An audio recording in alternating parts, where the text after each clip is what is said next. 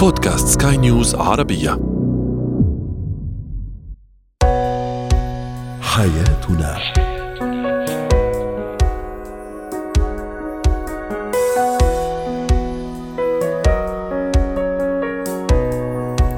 أهلا بكم مستمعينا الكرام إلى حياتنا برنامجكم اليومي الذي يعنى بشؤون الأسرة وباقي الشؤون الحياتية الأخرى والذي يمكنكم متابعته على كل منصات البودكاست المختلفة. معي أنا طيبة حميد. اليوم نتحدث عن الانفصال المفاجئ عن الشريك وكيفية إدارة مشاعر الحزن والغضب وفي زينة الحياة الحديث عن الأزمات التي يمر بها المراهقين وكيف تؤثر أيضا على تكوين شخصيتهم. وفي فقرة الجمال نتحدث عن حب الشباب والطرق الجديدة لعلاجه. هو وهي.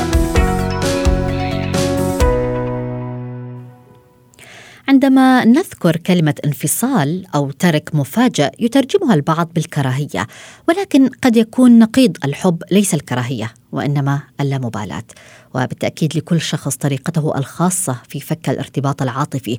في الوقت الذي يفضل فيه البعض التحدث مع الطرف الثاني وجها لوجه لوضع النقاط على الحروف وشرح وجهة نظره والأسباب التي تدفعه إلى إنهاء العلاقة يظهر البعض الآخر ويقولون إنهم يخشون المواجهة ويحاولون بشتى الطرق تجنب هذه المواقف الصعبة والمربكة بالنسبة لهم. فيقرروا عندها الاختفاء من حياة الشريك من دون كلمة وداع أو فرصة لتبرير فعلته ليتركوا الطرف الآخر يتخبط بمشاعره ويتساءل أين ذهبت هذه العشرة التي جمعته بهذا الشخص سواء كان في علاقة الزواج أو الخطوبة التي انتهت فجأة دون سابق إنذار. فما الأسباب وراء هذه القرارات المفاجئة؟ هذا ما سوف نتحدث به ونناقشه مع الدكتورة ريما بيجاني الاستشارية النفسية والأسرية. أهلا بك دكتور ريما معنا. يعني آه، أبدأ معك من السؤال مباشرة. ما الذي يدفع الزوج أو الخطيب أو الزوجة حتى لاتخاذ قرار الترك المفاجئ والتخلي عن العلاقة.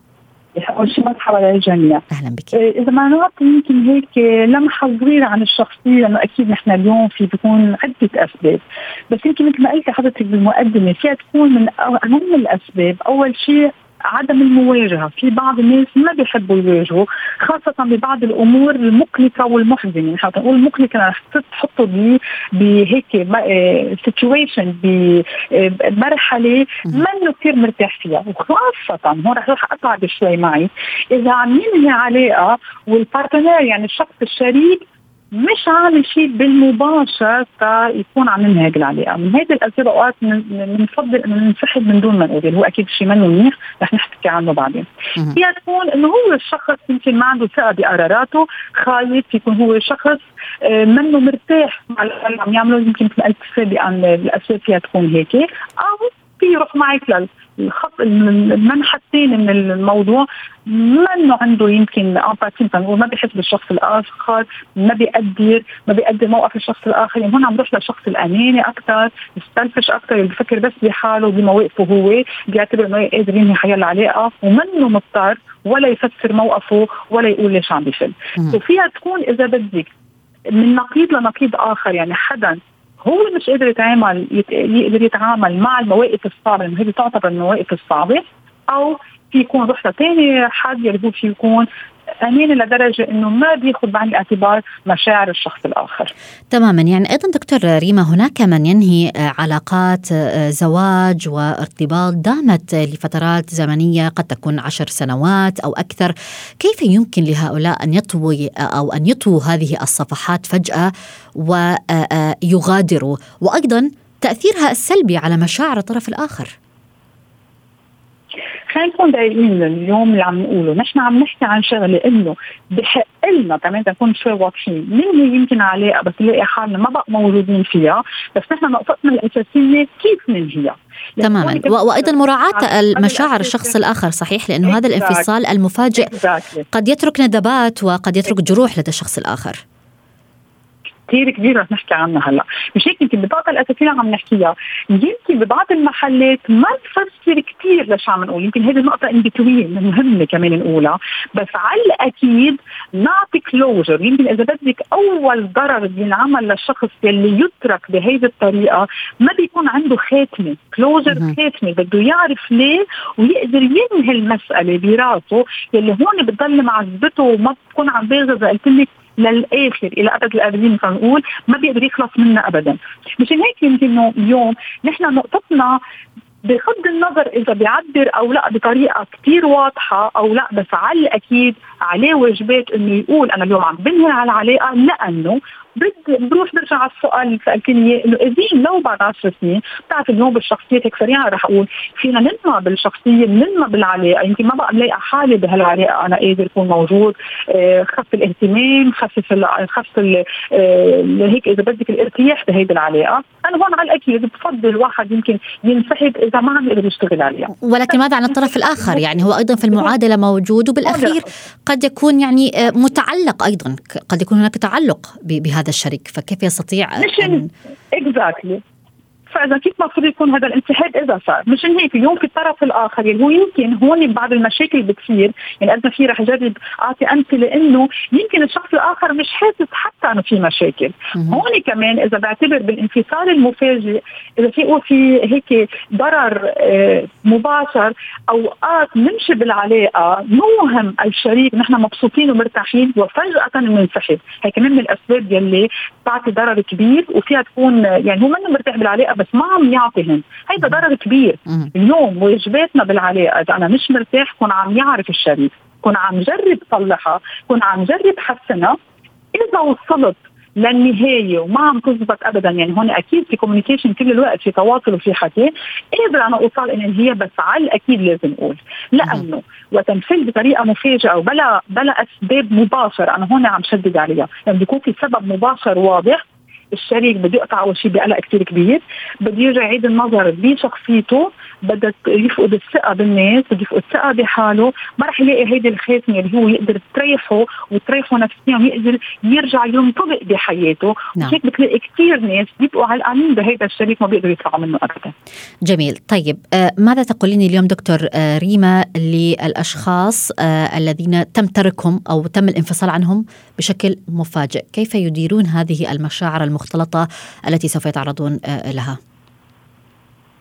أول شيء يعطوها مجالها يعني بس ما كثير لأنه إذا كثير تغلغلت مثل ما بنقول بالعربي بنفسنا هيدي المشاعر الحزينه والقلق وعدم الثبات وبتعرف بصير عندنا كثير overthinking بنسأل حالنا كثير أسئلة ليش صار هيك؟ شو عملت غلط؟ وين تصرفت غلط؟ ليش صار هيك؟ آه شو يعني هودي اللي هن رح يسببوا لنا آه ضغط كثير كبير نفسي. نعطي فترة صغيرة يعني أنا بعتبر ال process نتعامل معهم بس ضروري دغري روح على ال logic يعني هون برجع بعيد النظر أنا بتصرفاتي بالعلاقة نعم. وهون اذا بدك برجع بعيد الضرر لأنه أنا اليوم مش قادر حدا يقول لي إذا صح أو لا مم. بعيد النظر تصرفاتي واذا لقيت حالي أنا كيف عم بتصرف صح بهالعلاقة بغض النظر بعض الشوائب بتصير بكل العلاقات بدي انطلق أرجع أستعيد الثقة بنفسي تقدر اتعامل مع هود المشاعر السلبية، كيف ما نعم. جربوا يرجعوا يجوا بدي أجرب بالمنطق اللي بهذه الطريقة بقدر أنا ألجأ للمنطق قادر أرجع زيحهم وما يخليهم هن ياثروا علي أرجع ما يصيروا عم يودوني للقلق وللكآبة. وضحت الفكرة شكرا لك الدكتوره ريما بيجاني الاستشارية النفسية والأسرية. زينة الحياة نتحدث الآن عن أبرز الأزمات التي تواجه المراهقين. هذه الأزمات التي قد تتمثل بمشاكل عاطفية مشاكل سلوكية قد تكون أصلا مشاكل متعلقة بالأكل أو الإدمان على الألعاب الإلكترونية التمرد وما إلى ذلك. تظهر أيضا بعض الاضطرابات العاطفية عادة خلال فترة المراهقة وعلاوة آه، قد يكون هناك أيضا آه، اكتئاب قلق قد يشعر المراهقون الذين يعانون من اضطرابات عاطفية أيضا بسرعة الانفعال الإحباط أو الغضب. اليوم نتحدث عن هذه الأزمات وكيف تؤثر على شخصية المراهق وما المطلوب من الأهل للتعامل معها. ولتجبنا على كل هذه الأسئلة تنضم لنا الآن أستاذة هبة شركس الخبيرة التربوية. أهلا بك أستاذة هبة معنا.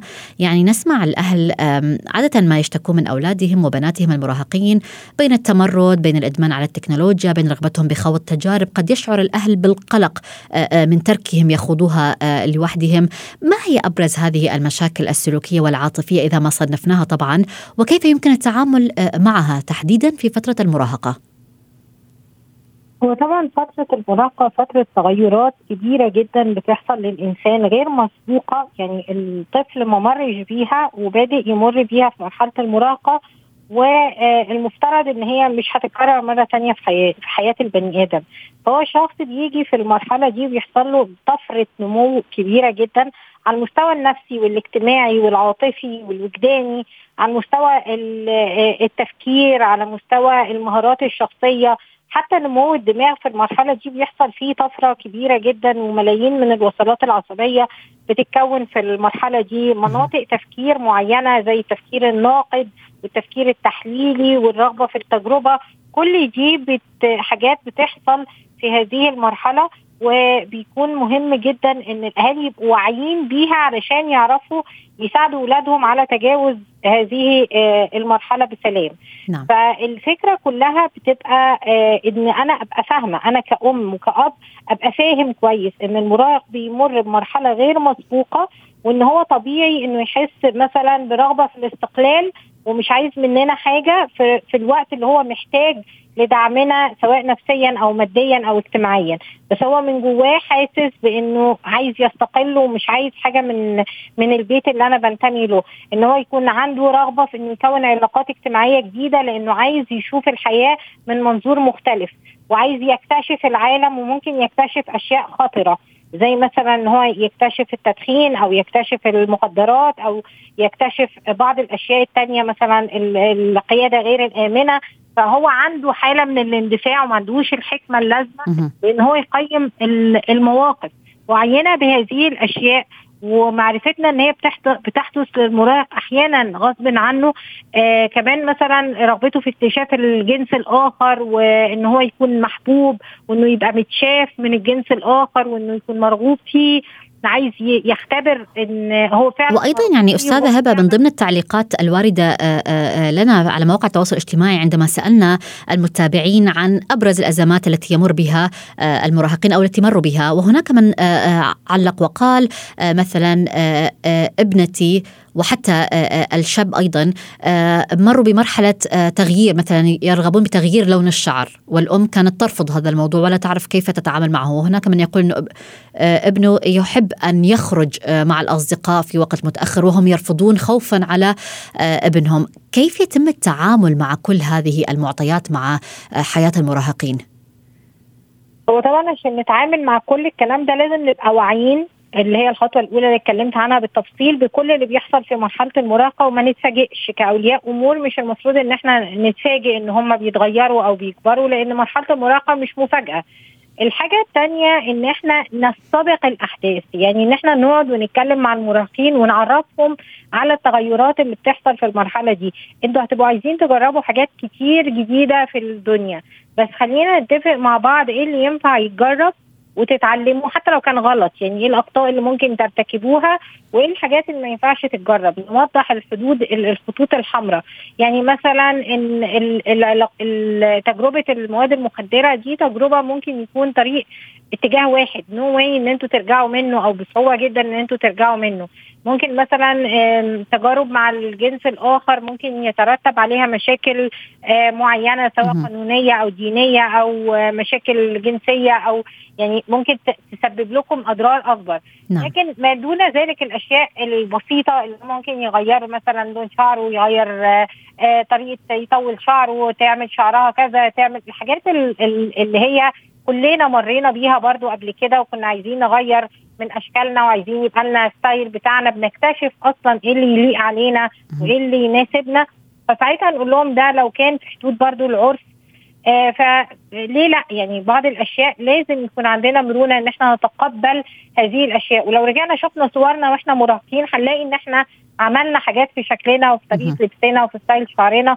طب ماذا أيضا عن المشكلة التي واجهها يعني معظم آه، الأهالي آه، مع آه، بناتهم وأولادهم المراهقين؟ وهي فكرة الإدمان على التكنولوجيا وعلى مواقع التواصل الاجتماعي ورفضهم للرقابة خاصة على المحتوى الذي يتم مشاهدته أو متابعته. طبعا هو الرقابة المفترض إن إحنا كأولياء أمور نكون في مرحلة المراهقة وصلنا المراهق لإن هو يبقى عنده رقابة ذاتية وإن هو يبقى واخد ال boundaries أو الحدود بتاعته معاه في أي حاجة هو بيعملها. فإن أنا دايما بتكلم معاه بناقش أفكاره حتى الأفكار المجنونة منه يعني مثلا أفكار دينية ليه إحنا بنعمل كده؟ التساؤلات اللي بتبقى موجودة عنده آه، هل من حق الناس إن هي تعمل حاجة ممارسة معينة؟ أي حاجة عايز يناقشها المراهق المفروض إن أنا أناقشها معاه ولو أنا مش أهل لمناقشتها فأخده لحد خبير آه، يتكلم معاه. ممكن نعم. حد رجل دين يتناقش معاه يشوف أفكاره مثلا اللي حوالين الدين اللي حوالين الشرع اللي حوالين ربنا. آه ممكن مثلا حد نفسي ممكن يتناقش معاه في حاجة معينة. فالمهم إن أنا بفتح المواضيع كلها للنقاش. وساعتها هو بنمي عنده أو بستثمر التفكير الناقد اللي موجود عنده علشان أنمي الرقابة الذاتية عنده وهذه نقطة أنت. مش عايز تبقى تابع للأسرة بس كمان ما ينفعش تبقى تابع لأصدقائك أو تابع للمجتمع لا أنت لازم تكون شخصية مستقلة فلو نعم. أنا بدعم شخصيته المستقلة ساعتها هدعم معاها الرقابة الذاتية عنده نعم آه، وضحت الفكرة. التكنولوجيا بينتج من عدم استثمار أوقات الفراغ؟ إن هو عنده أوقات فراغ كتير وإن أنا مركزة بس على الجانب الأكاديمي في حين إن المراهق عايز يعني عايز جوانب تانية اجتماعية ونفسية ورياضية. فلو هو فعلا شاغل أوقات فراغه بشكل كافي وفعلا سعيد في حياته الواقعية مش هيلجأ لإدمان التكنولوجيا، إدمان التكنولوجيا شكل من أشكال الهروب من المشكلات الاجتماعية وشكل من أشكال اكتشاف الواقع بطرق غير المشروعة أحيانا مشروعة نعم. أحيانا أخرى. لكن شكرا على كل عنده حياة حقيقية متزنة مش هيكون عنده آه وقت كافي يسمح له بإدمان التكنولوجيا. وضحت الفكرة. شكرا لك على كل هذه التفاصيل. الأستاذة هبة شركس الخبيرة التربوية وعذرا لضيق الوقت. جمالك نتحدث في هذه الفقرة فقرة الجمال نتحدث عن معركة مستمرة ولا متناهية يعاني منها البعض وتتكرر بصورة متعبة ومرهقة. نتحدث عن حب الشباب هذه البثور التي تظهر على البشرة على بشرة البعض وتترك آثارا أيضا قد تكون مزعجة. قد يكون السبب له دور بالهرمونات هذه الهرمونات قد هي تسبب ظهور حب الشباب وجعلها مصدر إزعاج لدى أغلب الفئات العمرية ولا يقتصر الموضوع فقط في فترة الشباب. للحديث عن هذا الموضوع وكيفية علاج هذه البثور تنضم لنا الدكتورة شادن ناجي اختصاصية الأمراض الجلدية والتجميل. أهلا بك دكتور شادن يعني حب الشباب يعاني منه الكثير وخاصة أيضا من الآثار التي يتركها بعد ذلك على البشرة. كيف نستطيع أن نتعامل مع هذه المشكلة؟ وهل المطلوب مثلا بعض الفحوصات؟ آه مرحبا كيفك؟ آه الحقيقة هو حب الشباب آه أول شيء لازم كثير ننتبه إنه نصنف آه في اختلاف بين حب الشباب اللي بنشوفه عند التينيجر وبين حب الشباب اللي نشوفه عند البالغين الأدلت عادة أي نوع من أنواع حب الشباب اللي بيكون ريزيستنت بعد سن ال 25 يعتبر أدلت أكني واللي هو غالبا يصيب النساء واللي بيكون معند على المعالجة وبيكون مزمن أكثر. طبعا شو العوامل اللي بتلعب دور بظهور حب الشباب؟ كل العوامل الحياتية المحيطة فينا لها دور. يعني الهرمونات رقم واحد آه هو واحد من أهم الأسباب اللي ممكن تكون مرتبطة بظهور هجمات من حب الشباب. الأشياء اللي بنستخدمها على وجهنا وخاصه المكياج وال foundations لها دور كثير كبير. ال stress اللي بنعيشه بيكون له دور كمان مهم. وبالإضافة حتى للاشياء اللي نحن آه عم نأكلها ممكن تكون لها آه دور. آه شو هي التحاليل اللي ممكن نعملها؟ بكثير من الحالات لما بنشوف إنه الحالة معندة ممكن ينعمل تقييم هرموني الهرموني لنتأكد إنه ما في آه، زيادة بمستويات الهرمونات آه، خاصة الهرمونات الذكرية عند المرأة. آه، ولكن كمان في نقطة مهمة إنه كثير من الأشخاص ممكن يكون عندهم مستوى هرمون طبيعي ولكن بيكون مستوى حساسية المستقبلات بالجلد أعلى من غيرهم وبالتالي هذا معناته إنه تأثير الهرمون على الجلد عندهم بيكون أكثر وضوحا وبالتالي ممكن يحرض حدوث هجمات من حب الشباب. طيب هل هذه المشكلة يعني كما ذكرتيها إذا أصابت البالغين وبعد سن 25 سنة وخاصة النساء هل آه، لها حلول أم هي سوف تبقى موجودة وهذه الآثار يصعب حتى معالجتها؟ آه لا طبعا الموضوع له حل آه ولكن هو الحل إنه لازم نفهم إنه هذا مرض مزمن. يعني هذا المرض له علاقة بإنه نمنع كل العوامل اللي بتؤدي لحدوثه لحتى نقدر نسيطر عليه. المعالجة تتضمن عده فروع. أول شيء وأبسط شيء اللي هو المعالجة الموضعيه لازم نكون عم يعني to pay attention نهتم بكل نوع من ال product اللي عم نحطه على وجهنا بحيث إنه ما نستخدم أي شيء ممكن يحرض حدوث هجمات جديدة سواء بالرؤوس السوداء أو حتى بحبوب الشباب. هي أول شغلة. الشغله المرحلة الثانية بعد ما بنكون استخدمنا ال topical treatment ممكن في عديد من ال oral treatment الأشياء اللي بناخذها داخلا بتساعدنا إنه نسيطر على الحالات المتوسطة للشديدة من الشباب. آه وهي بتتاخذ عادة لفترة ما قصيره فترة طويلة يعني لا تقل عن سنة وأحيانا أكثر.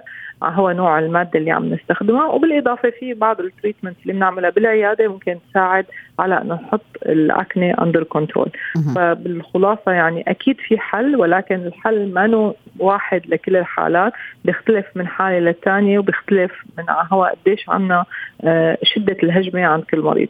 طيب عند السيطره على هذه الاكني كما ذكرتيها أو البثورة على البشرة كيف يتم علاج الآثار؟ هل هناك طرق أيضا لعلاج الآثار؟ يعني كان هناك أشخاص يتحدثون عن مثلا آه، فكرة الفيلر واستخدام الفيلر لعلاج الآثار، هناك من يقولون إن هناك تقنيات أخرى جديدة لهذا الموضوع، هل هذه التقنيات بالفعل فعالة وقادرة على إزالة هذه الآثار؟ طبعا أكيد بس معالجة آثار حب الشباب هي معالجة مختلفة عن معالجة حب الشباب لأنه لما بنعالج الآثار نحن عم نعالج شيء بنسميه scar tissues اللي هي الأنسجة الندبية اللي صارت. طبعا الليزر بيجي كمرحلة أولى وك treatment رقم واحد لأنه نحن بحاجة إنه نخلي الجلد يرجع يغير نفسه يعمل remodeling وبالتالي نحصل على جلد جديد. هي أو من أول treatment بس طبعا الليزر لما بنقول كلمة ليزر هي كلمة واسعة جدا في أنواع متعددة من الليزر. في أنواع حديثة جدا تقدر تعطينا أفضل نتيجة باقصر وقت ممكن. آه الاستخدام مثلا ال PRP اللي هو البلازما الغنية بالصفيحات كمان بيساعد بكثير من الحالات. استخدام ال filler وارد ولكن ما بيكون هو ال treatment الوحيد إلا إذا كان الحالة خفيفة. آه معنا حالة آه شديدة من آثار حب الشباب. نعم. طيب ماذا أيضا عن تقنيات آه، ما يعرف بترددات الراديو أو ال radio frequency ما هي هذه التقنية؟ هل هي أيضا تساعد آه، آه، بهذا الموضوع أم هي لديها أيضا فوائد أخرى؟ هلا ال radio frequency هو نوع من ال energy based devices اللي هي عم تستخدم energy خاصة نوعية ال RF مختلفة شوي عن الليزر بتساعد بالتخفيف من أي آثار لحب الشباب وبتسكر المسام بشكل كثير واضح ولكن لا تعتبر هي الخيار رقم واحد لعلاج ال scars هي كثير منيحة لما بنكون عم نحسن من نوعية البشرة لما بنكون عم نحاول نسكر المسام موجودة عم نحاول نخفف الخطوط الدقيقة الموجودة بالجلد. ولكن استخدامها لوحدها لعلاج ال scars بيكون أقل من استخدام أنواع أقوى من الليزر. تقدر تفوت على عمق الجلد لتحت وتقدر تعمل remodeling مثل ما حكينا. بعمق البشرة مو بس على السطح. نعم شكرا لك على كل هذه النصائح الدكتور شاد الناجي اختصاصية الأمراض الجلدية والتجميل. حياتنا.